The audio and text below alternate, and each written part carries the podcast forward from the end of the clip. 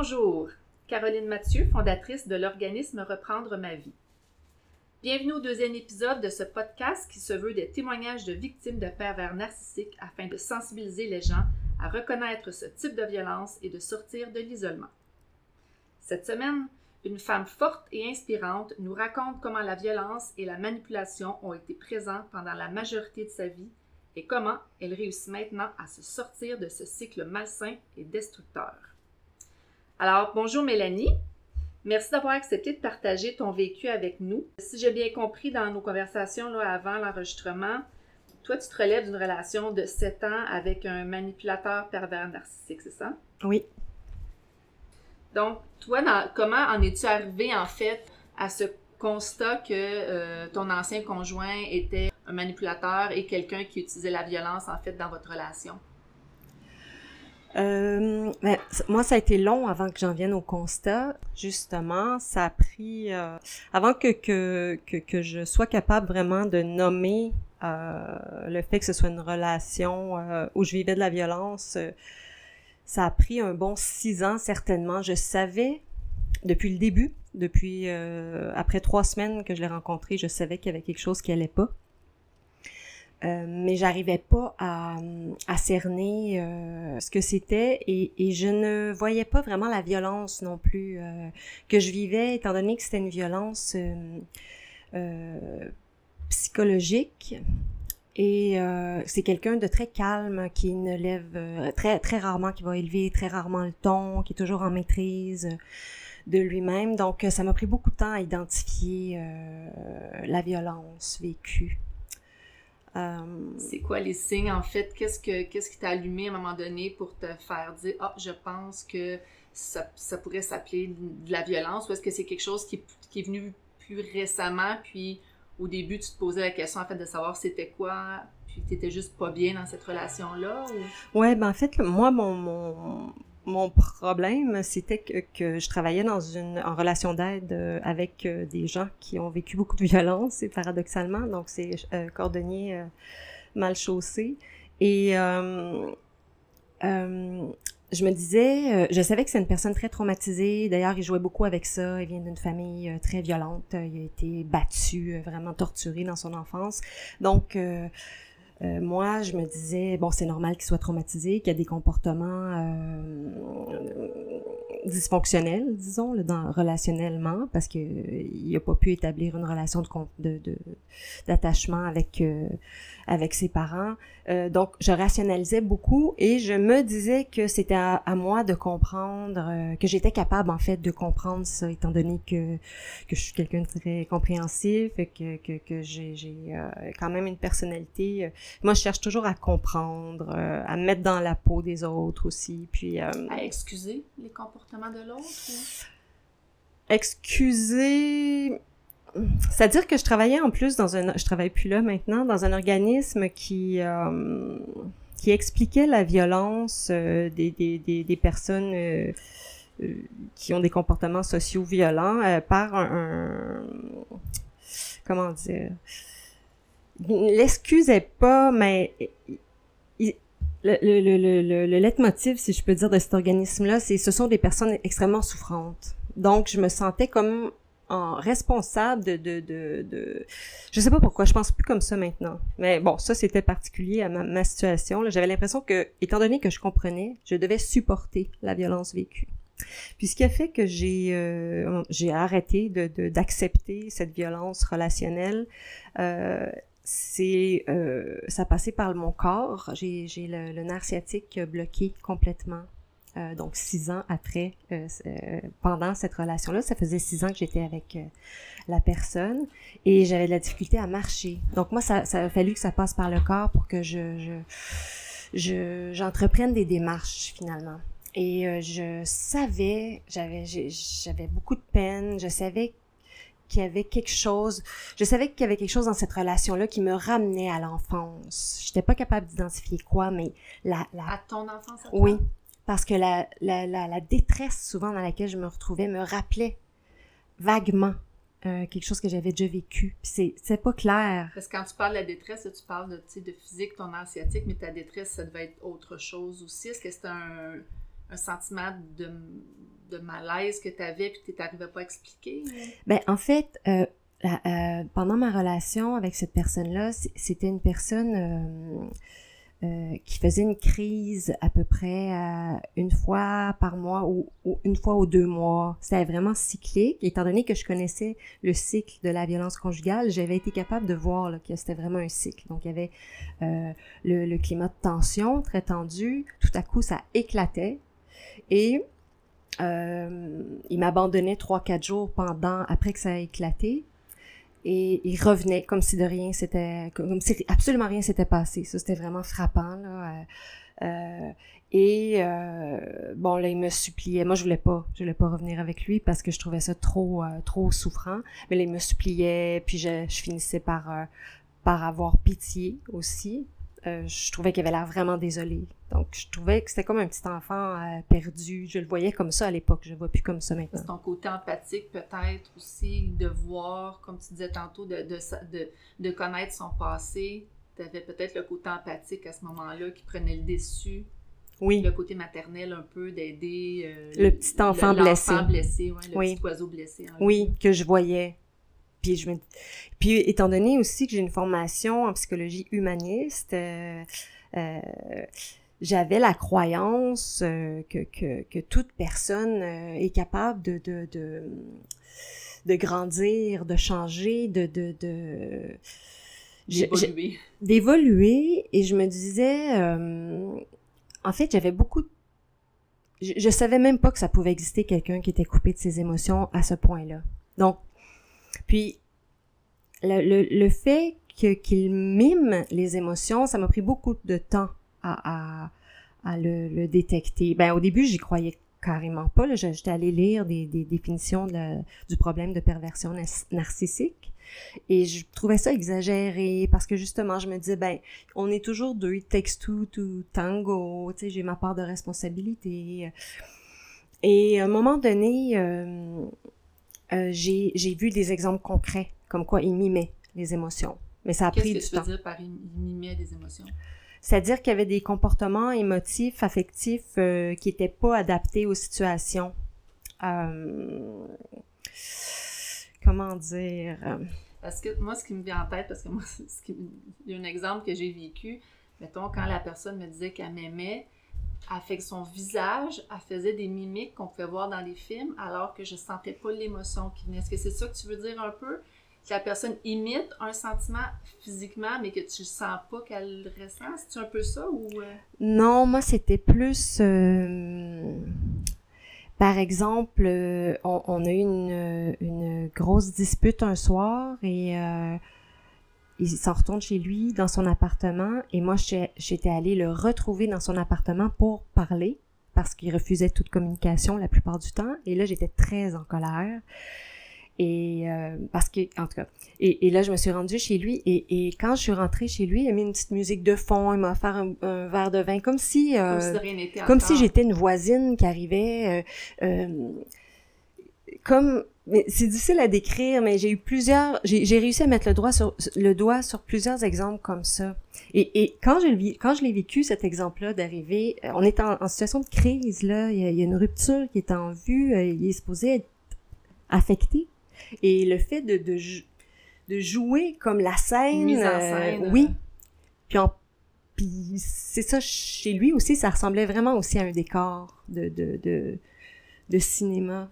Puis euh, puis je me souviens que je me sentais, c'est ça, j'étais, euh, ce qui se déroulait ne, ne, ne, coïncidait pas avec la situation de, de, de, de crise qu'on vivait dans le couple. C'était pas léger. On met pas une petite, petite, musique jazz quand on vient d'avoir une grosse dispute mm-hmm. avec son, son conjoint qu'on aime et avec qui on fait des projets de vie. Tu dois être toute retournée, pleine d'émotions, puis tu oui. vois que l'autre oui. n'a pas vraiment. Puis je savais pas comment interpréter ça, ça me déstabilisait complètement.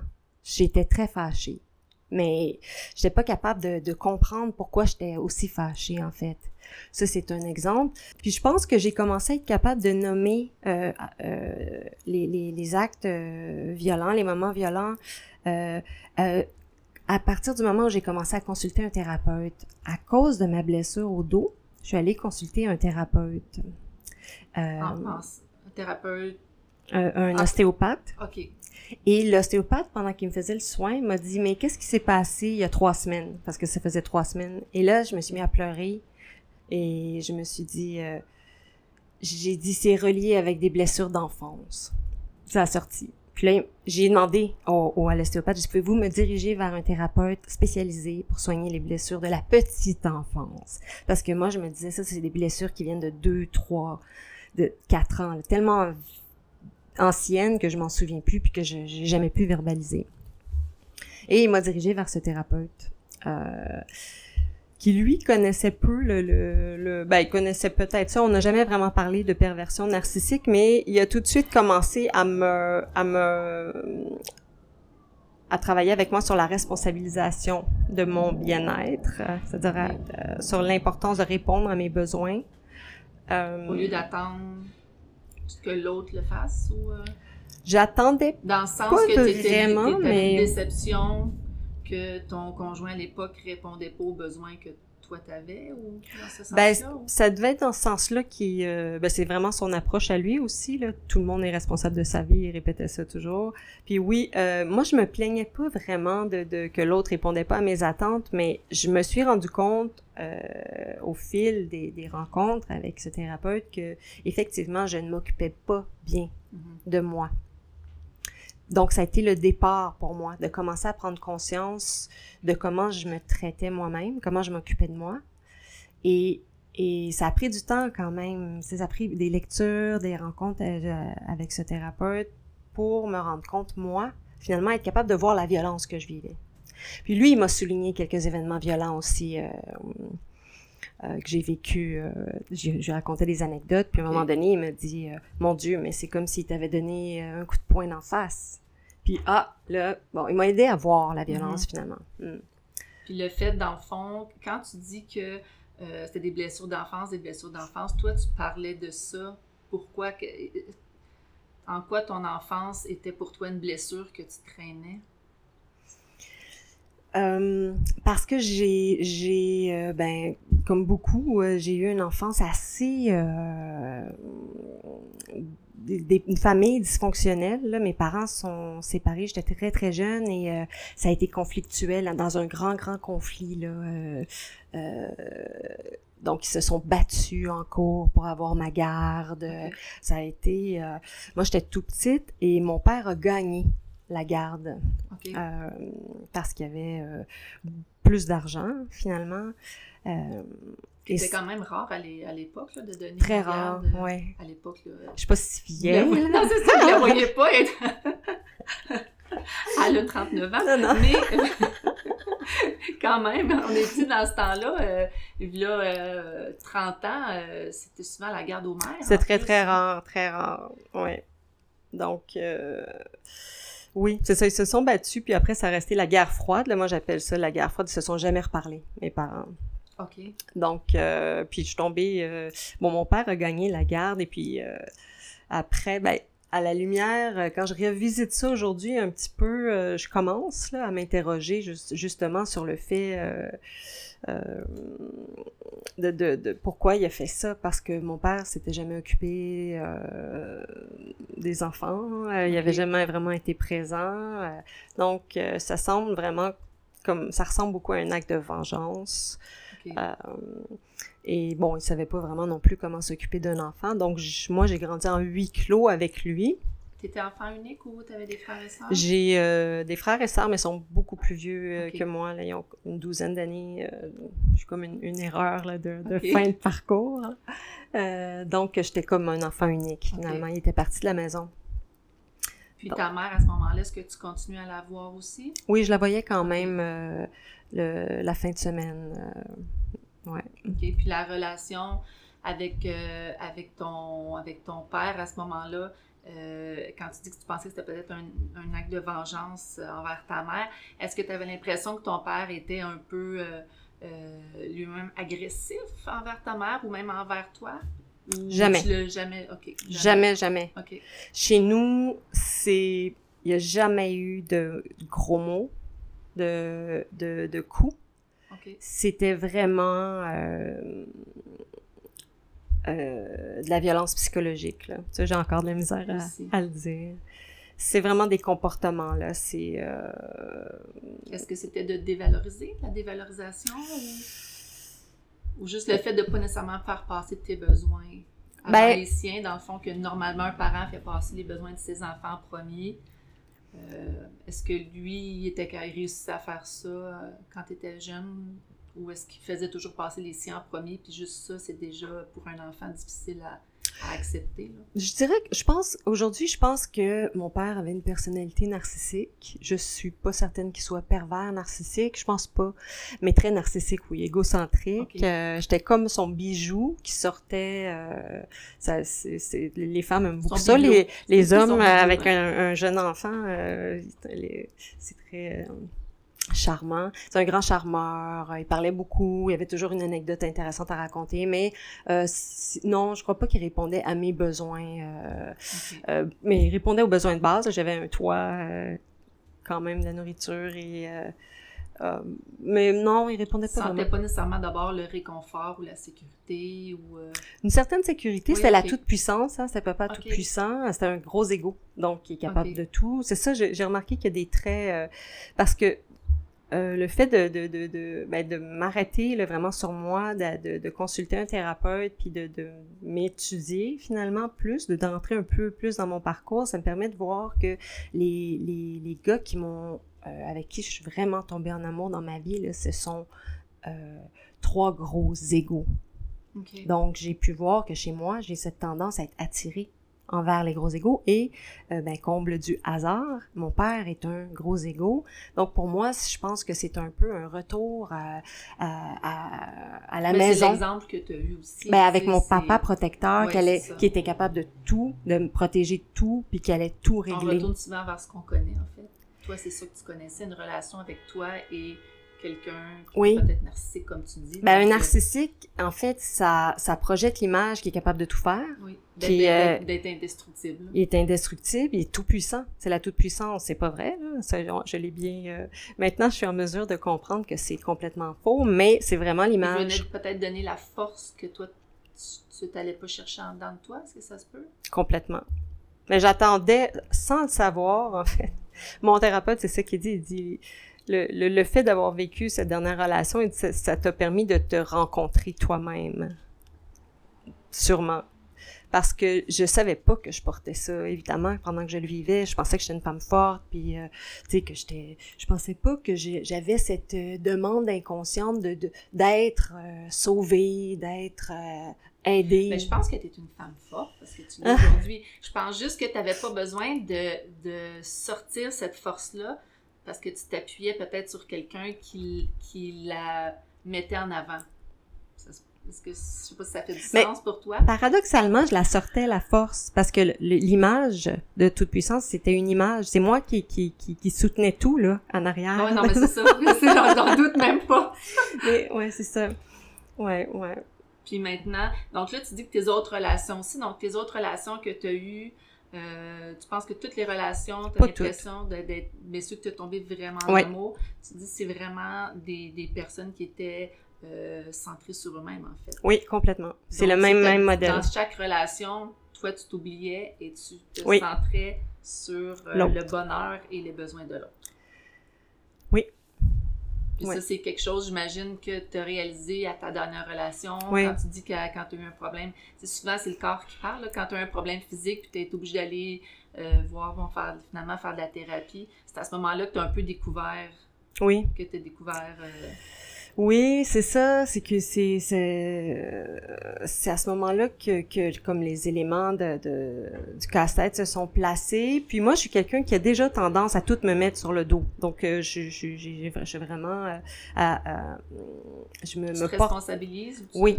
Trop. tu te rends quasiment coupable de... Oui, parce que puis ça c'est vraiment un trait chez moi donc euh, je suis pas très difficile à culpabiliser parce que déjà en partant je me dis ben j'aurais pu faire mieux je devrais comprendre mieux plus je devrais être plus si je devrais être contente donc ça c'est un trait que j'apprends à découvrir chez moi.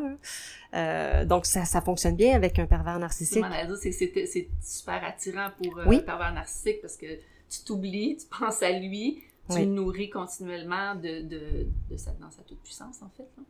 Oui, puis lui, ben c'est exactement ça qu'il me dit. Tout est de ma faute, tout est de, la, de- tout est de ma faute. Donc, euh, T'as pas besoin de te faire convaincre. non, parce que dé- déjà même avant de, de qu'il le dise, probablement euh, à certains moments, j'allais le, le mentionner. Je le croyais moi-même. Bon, j'exagère un peu. Il y a quand même des, euh, des, des- j'étais quand même consciente qu'il y avait un gros problème de communication. Euh, il refusait toute communication. euh, mais moi, je faisais porter ça sur ses traumas d'enfance, justement. Tu vois, je pensais à son trauma d'enfance avant de penser à moi. Mhm. Tandis qu'aujourd'hui, j'essaye d'inverser ça, c'est-à-dire, euh, ben, moi, je veux plus de vivre toi. de violence relationnelle. Mhm. Peu importe la raison, peu importe que ce soit euh, pour la meilleure cause du monde, je, je veux plus accepter ça dans ma vie. Ça, ça m'aide parce que j'ai vraiment tendance, moi, à, à euh, Mère Teresa en T'as-tu 12 tendance guillemets. avec des amis aussi? Ou juste seulement en couple? À aller chercher des amis que tu sens qui ont besoin d'aide pour aller les, les aider, les sauver? Non, plus maintenant. Non, plus jeune, euh, plus jeune un peu, mais plus maintenant, non, non. Non, euh, ben le fait d'avoir travaillé en relation d'aide, je pense que ça, ça m'a, ça m'a un peu, euh, ouais. C'est- moi, c'est tu vraiment dans travailles-tu toujours la. en relation d'aide actuellement? Non, j'ai changé. euh, je, je fais de la recherche euh, en ce moment. J'ai changé de travail justement l'an dernier. Est-ce que à cause de ça ou? Non, ça s'est. Ok. On dirait que tout s'est placé. il y a quand comme eu un gros de- changement. fond, de te recentrer sur toi, ça Oui. fait te replacer les morceaux de casse-tête Oui, autour oui, de- oui, oui. Quand je me suis mis, ouais, j'ai décidé de m'occuper de, de... Puis toi, t'as, toi, t'as des enfants avec, euh, avec cet homme-là que tu nous parles? Donc ça, j'imagine que... Non, t'as pas, t'as pas d'enfants avec Pas avec lui, non. Pas avec lui, ok. Non, non. Donc ça, est-ce que c'est quelque chose qui a facilité la séparation ou est-ce que la séparation était vraiment difficile euh, euh, étant donné le caractère de cette personne-là? Euh, ben, en fait, moi, je me séparais au moins une fois par trois mois, là, à- euh, parce que je voyais que ça avait aucun, aucun sens. De ton plein gré ou lui? Moi. ça- toi, tu- OK. T'étais plus capable d'en prendre. Non, j'étais plus capable, vraiment. Puis je voyais que ça avait aucun sens parce que la base d'une relation, c'est la confiance et la possibilité de, de, de communiquer. Et je voyais qu'il y avait aucune communication possible parce qu'il refusait. Moi, j'avais pas le droit de m'exprimer. Aussitôt que je m'exprimais, c'était, ça provoquait euh, une crise. euh, donc, il fallait, si, il fallait que je garde le silence finalement, que je parle de tout et de rien. Mais si je, je, je parlais de moi ou de quelque chose qui me Dans préoccupait, émotions. Tu peux pas aller dans oui, les non, ou dans n'importe quoi qui concernait un projet, un simple projet de vacances, une fin de semaine, aller une fin de semaine à Québec. C'était Ok. comme un sujet tabou. Euh, ça, je comprenais pas non Ouais, plus. c'est ça, c'était trop gros pour lui ou? Euh, je sais pas, il voulait pas planifier rien. Ah. Ça l'angoissait, ça le rendait agressif. Et dans ce temps-là, Parce que c'était pas lui qui décidait ou? c'était pas toujours comme ça, c'est vrai. Mais euh, le- le- les vacances, euh, il- prenait jamais de vacances. Je sais pas, c'est quelqu'un de très très axé sur le travail. Puis euh, je comprends pas vraiment. C'était quoi Peut-être le côté intimité. Est-ce qu'il y avait de la misère à aller en se disant une fin de semaine en intimité, c'était Non. trop? Parce que je me Non, disais, parce qu'il était si on toujours. est à Québec euh, à deux, on n'a pas le choix de parler. euh, Non, il était toujours toujours ici. euh, Il était. Non, non, il était toujours collé sur moi. Sauf qu'il était toujours au travail aussi, donc j'étais toujours, toujours. Non, c'était pas ça. C'est, je sais pas c'est quoi. Peut-être parce que c'était moi qui proposais l'activité. C'est peut-être Ça de. C'est très étrange en tout cas. C'était comme pas normal. J'ai jamais vécu ça euh, avec quelqu'un d'autre. Puis ton cheminement suite à la séparation, ça c'est un cheminement depuis combien d'années à peu près? Ta séparation avec lui? Euh, de- à partir d'aujourd'hui là, ça fait combien de temps je suis séparée? ouais, à peu près combien d'années? Ah, ça fait, euh... je me... ça fait, ça va faire un an.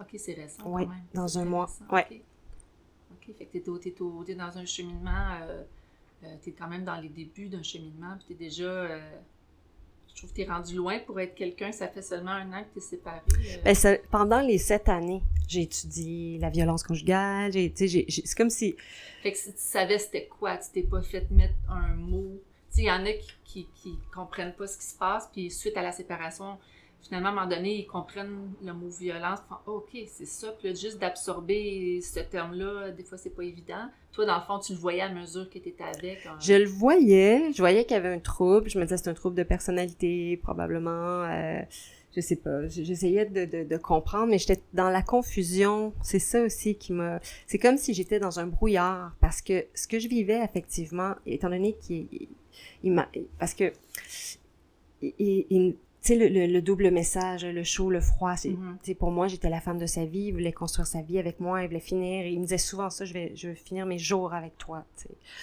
Puis euh, On fond tellement quand on se fait dire ça. ben hein? oui, puis c'était vraiment la fin des jours qui revenait, lui. Il pensait pas au début, puis au milieu, là, c'était la fin, tu sais, quand on va être des personnes âgées. euh, Fait que c'était assez étrange aussi, mais bon, ça me touchait quand même à quelque part, probablement. Oui, non, mais oui. la femme vieillissante euh, oui. qui se fait Tu dire euh, Je vais t'aimer quand tu... à s'aider à sortir de l'auto. puis, Ouais. euh, Effectivement. Fait que ça, il y avait ce message-là qui, qui, qui me rassurait beaucoup parce que j'ai été abandonnée, laissée à moi-même quand j'étais enfant.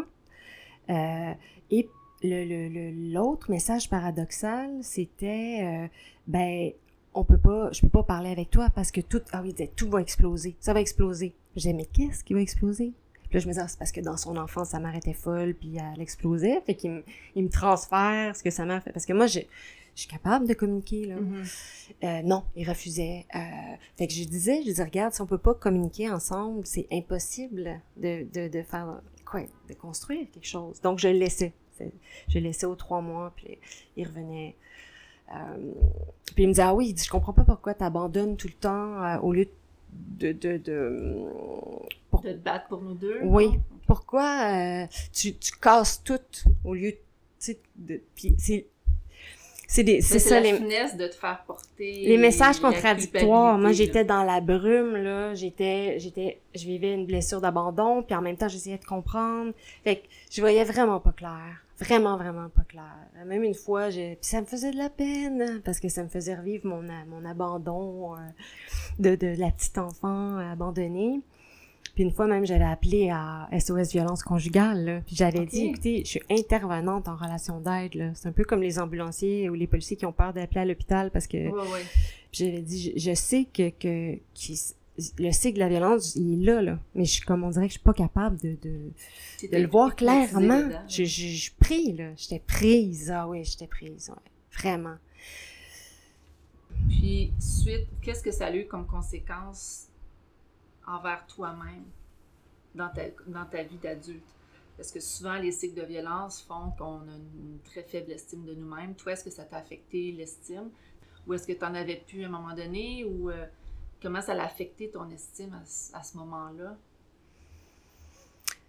Ben, je sais pas. Je pense que hum, déjà j'avais une estime de moi, pas sur tous les plans, parce que notre estime de nous, elle, elle peut Oui, être forte dans un domaine, puis ton moins dans ton, Mais- es- ton estime de, de, euh, relationnelle, ton estime professionnelle, j'imagine, qui fonctionnait bien étant donné que tu avais, un emploi et tout ça. Oui. C'est- plus au niveau, euh, peut-être, au niveau relationnel. euh, Affectif, affectif. oui, affectif, je dirais, oui.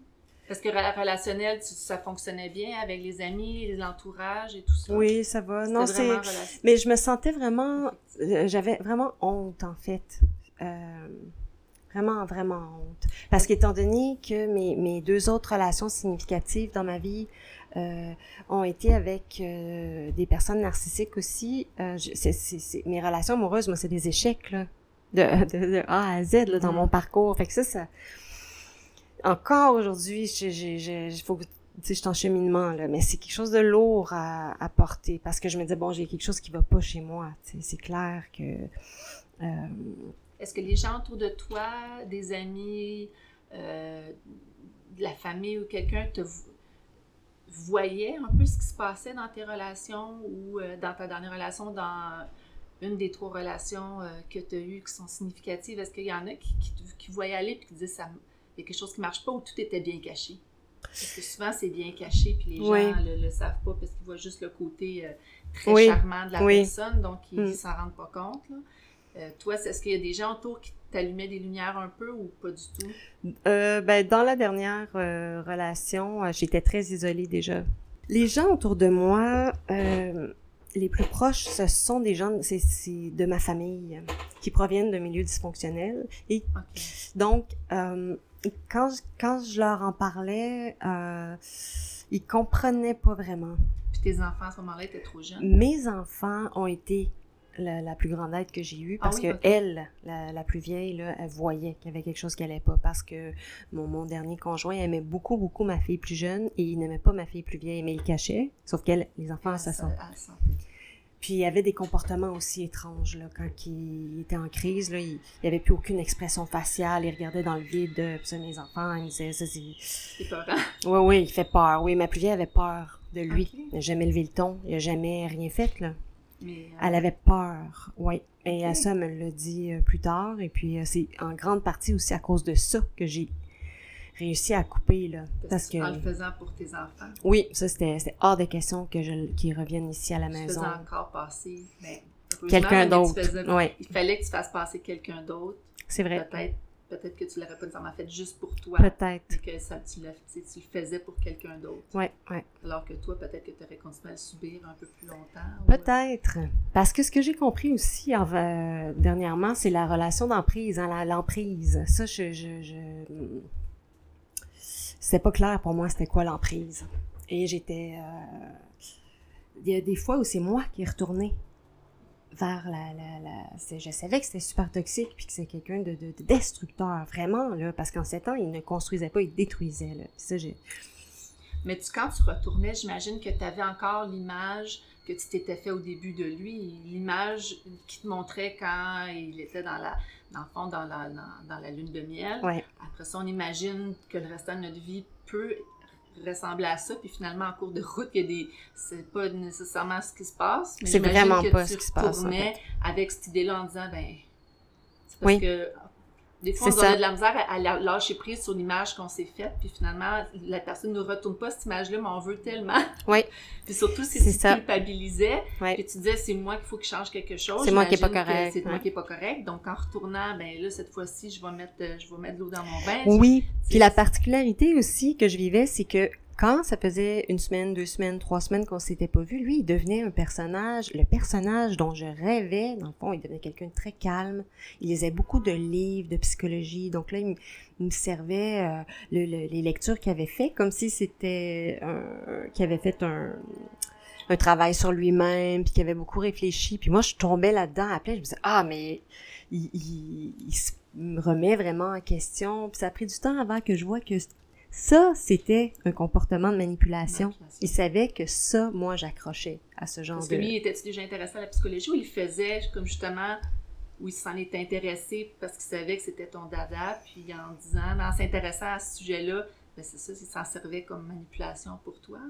C'est quelqu'un de très, très, très brillant, vraiment, et euh, qui lit beaucoup de tout. OK. Donc, euh, intéressé par la psychologie, euh, probablement, mais intéressé pour à peu près tout ce qui est intéressant. euh, C'est ça, je suis contente que tu dises, parce que souvent, les, les gens pensent que, bon, que quand tu dis de la violence, on pense toujours à quelqu'un, souvent, tu sais, on a la, ah, quelqu'un qui n'est pas instruit, qui ne sait pas comment parler, mais c'est pas, c'est pas ça, c'est vraiment, Non. euh, puis souvent, les pervers narcissiques, c'est des gens très intelligents, Oui, ben très très très charmant, euh, charmant. euh, ça- le, le côté violent ne sort vraiment que dans la relation affective, en tout cas avec cette personne-là, parce que euh, avec ses collègues de travail, avec ses pas vraiment d'amis, mais des, des, des- quand même des gens à peu près, c'est un ange. Euh, c'est un ange d'altruisme là. C'est euh, donc c'est vraiment le côté violent sort dans la relation intime, affective. Oui. Et, Et, toi, est-ce que tu voyais la différence quand tu avais, mettons, des amis ou de la visite, de la façon qui était avec toi, avec les gens, puis quand les gens s'en allaient, est-ce que tu voyais vraiment un- une différence entre les deux? Ou c'était pas Euh, si euh, flagrant que ça? C'était pas si flagrant que ça. Il y avait quand même un petit côté sauvage, donc il était pas si euh, avec ma famille, il, il allait se mettre un peu en retrait. Ok. Il faisait pas le flamboyant devant ma famille. C'est plus envers, envers ses collègues de travail et ses euh, son monde à lui. ouais, c'est ça. En fait, euh, euh, les puis gens il me tenait à l'écart aussi de ce monde-là Ah oui, complètement. Moi, c'est, il y avait comme un ami très proche là. Je pense que je l'ai croisé une fois dans le cadre de porte. Puis euh, il y a un enfant aussi, puis il a, coup- occupé, il s'est organisé pour que... Ah oui, ok. Ouais, ça c'était très bizarre. Des- Il y avait plusieurs petits trucs bizarres comme ça, là. Et que quand tu es dans la relation, tu le vois pas parce que tu prêtes pas à l'autre des mauvaises intentions. Non. Donc, tu trouves toujours des excuses dans la tête un peu pour Ouais. euh, normaliser ce qui se passe. Puis lui, il a toujours des justifications aussi. C'est parce que, euh, il, comme il me disait que son enfant voulait pas me voir parce qu'il était fâché après moi parce que j'avais un comportement, euh, j'avais eu un comportement, euh, j'avais été en colère une fois et puis son enfant avait été témoin de textos qu'on s'était écrits puis depuis ce temps, tu sais, c'était ma faute là, OK. Euh, ce genre d'affaires là. OK. Mm. Puis qu'est-ce que tu as fait après pour euh, t'en sortir? Donc, tu as parlé de psychothérapie. Est-ce que tu as d'autres. euh, est-ce que tu as d'autres sortes de thérapies qui t'ont qui t'ont aidé? Est-ce que. Moi, ça- t'es allé oui. vers quoi? Vers les. Le jouet, t'as des livres Ouais. euh, sur la table. Tu es allé vers la lecture, c'est ça qui t'a? Ben, pas vraiment, parce que la lecture, tu vois, j'avais commencé à lire euh, sur la manipulation narcissique, euh, les manipulateurs narcissiques, euh, pendant que j'étais dans la relation, puis je trouvais que c'était trop exagéré. Oh, puis j'ai regardé des sites français aussi qui sont très bien, là. Mais moi, ça, ça collait pas avec, euh, comme ils me rabaissaient jamais devant les autres, puis je trouvais ça exagéré. Mais j'ai tendance à dédramatiser aussi, donc... Puis je me disais, ben non, voyons, c'est pas si pire. Puis, euh, puis j'ai encore tendance à me dire ça. Des fois, je me réveille le matin puis je me dis, c'était-tu si pire que ça? Je, je revois le, le- les beaux côtés des choses, Oui, oui. hein? Fait que je me suis fait une liste. J'ai pris les caractéristiques de hum, Isabelle Nazar-Aga, là. Les euh, 30 points de. 30 ca- 30 points caractéristiques du manipulateur. Et un, un jour, j'ai écrit les 30 et j'ai écrit des exemples concrets à côté. Donc, j'ai vraiment nommé les, les agressions, finalement. Euh, et je la ressors encore, là, des fois. Quand, quand je me réveille en me disant « Oh, c'était-tu, c'était pas, euh, c'était pas si pire que ça », je la ressors et je la relis, puis tout de suite, ça me replace. Ça me replace dans la réalité. Euh... J'en reviens pas d'être obligée de faire ça, mais ça marche. Oui, Puis- mais c'est parce qu'à un moment donné, parce que le, le doute que c'est notre faute, je pense que c'est un combat qu'on va peut-être avoir un peu toute notre Ouais, vie. c'est un trait que j'ai. C'est ça, Ouais. c'est ça. Parce que souvent, les victimes, c'est qu'on est empathique, on pense aux autres, aux besoins des autres, on fait tout le temps placer- passer les autres avant nous-mêmes. Donc, c'est des traits de caractéristiques. C'est dans notre personnalité de vouloir calmer la, la tempête et de prendre ça sur notre dos. Donc, on oublie, je pense.